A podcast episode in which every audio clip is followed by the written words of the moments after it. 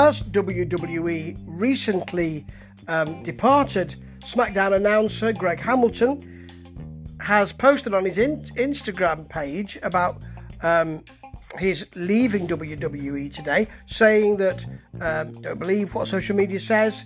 I'm paraphrasing, of course, here. This is uh, a mutual agreement.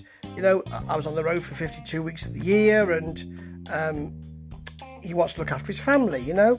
Um, he says it was a mutual respect departure from a great company, nothing but respect from both sides. It's business, and we know our worth. You know, as I get older, my mother is in her 70s, my sister Jessie, has cerebral palsy, those are my priorities. Not chasing fame, not being on television 52 weeks a year became too much. Without our mental health, we have nothing. But man, what a ride. That's really, um, it's really classy to do that. And it led me to his little 10 minute YouTube video, which is is really good. I mean, if you put just put just put his name into into um, into YouTube. Why Greg Hamilton is the world's best ring announcer. A WWE mockumentary. It's in the kind of Spinal Tap and for your consideration and uh, waiting for Guffman sort of situation, and of course The Office. Ricky Gervais taking from, in my view, Christopher Guest to work in that, doing it really well. There's a load of good stuff here right from the beginning when you see him walking into the arena. You know, I walk, good for the heart, you know.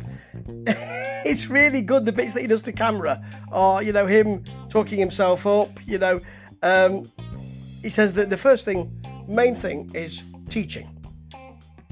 Well, well, actually, it's ring announcing, but you know, and then you see him at ringside with him sitting in a chair, trying to get the trying to get the um, the height of the chair right for him to jump up with the with the mic and do the announcement. Here is your winner. It's lovely. There's lots of cuts back to him talking. I'd do it for free, but I might not do it for free. I've got a pretty nice place, but my car's paid off though, so it's nice. Then he goes to telling us about how he sits in every seat in the arena before the crowds come in because the best seat in the house is the one where you can see me announce. You know which seat that is? All of them. and it's lovely that he, he gets some WWE superstars, including Finn Balor, who's got an EU t shirt on. Well done, Finn. Nice one. You see him doing vocal exercises beforehand, and then right at the end, which is lovely actually, it's all building up to him going on stage. There's a bit with Shane McMahon on there, you know, I think they've got a special relationship.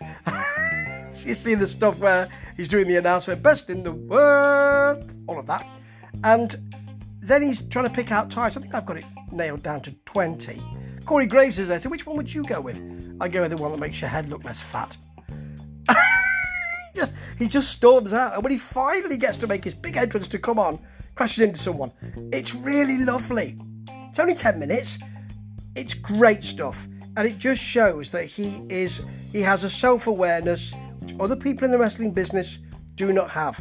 Seek this out wonderful, and whatever he does next, I'm sure he will do it with class and elan.